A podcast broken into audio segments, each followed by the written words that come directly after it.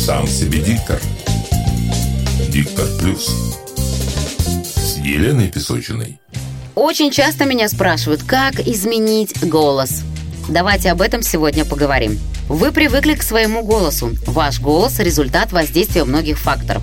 Вашей национальности, местности, в которой вы родились и выросли, тех речевых шаблонок, к которым вы привыкли с детства, школы, в которой вы учились, речи ваших друзей, ваших учителей, которые оказывали влияние на вас.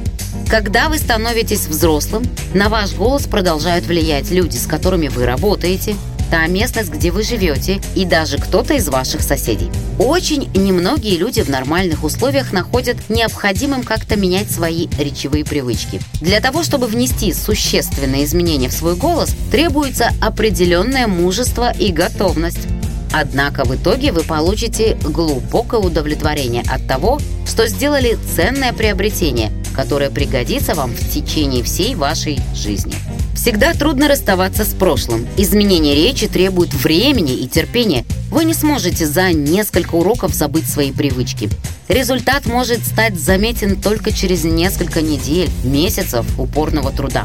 Огромное значение имеет мотивация. Возможно, что на протяжении своей жизни вы в глубине души понимали, что вам необходимо повысить мастерство речи, но просто не знали, как достичь этого вы многое можете сделать сами. Если вы начнете прислушиваться к голосам, которые вам нравятся, и подражать им, вы уже сделаете первый шаг по правильному пути. Выберите хороший голос, который вам нравится, и повторяйте за ним предложение. Копируйте произношение. Запишите такой голос, затем запишите свой голос и воспроизведите один за другим. Обратите внимание на резонанс, темп, выразительность, выделение тех или иных слов – Обратите внимание на артикуляцию согласных и произношение трудных слов. Отнеситесь к своему голосу критически, как если бы это был голос совершенно постороннего человека. Читайте вслух по 10 минут в день. Читайте вслух свои собственные выступления или статьи. Читайте перед сном своему ребенку.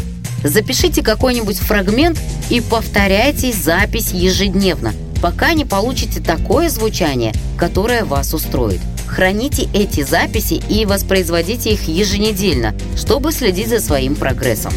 Не избегайте любой возможности публичного выступления и рассматривайте это как благодарную возможность еще раз поупражняться. Помните, что наиболее преуспевшие ораторы и дикторы изучали искусство речи годами и тем не менее продолжают упражняться.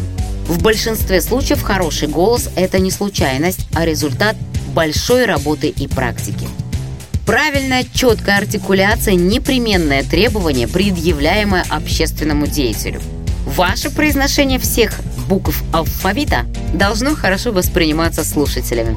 Неправильное произношение не обязательно является результатом местного акцента.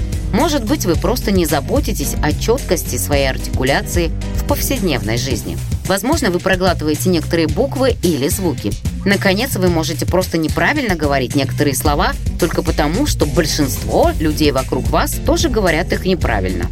Если у вас есть проблемы с произношением и артикуляцией, которая обеспечивает правильное произношение, то вашу речь будет очень трудно понять, и слушатели потратят слишком много сил на то, чтобы выслушать ее.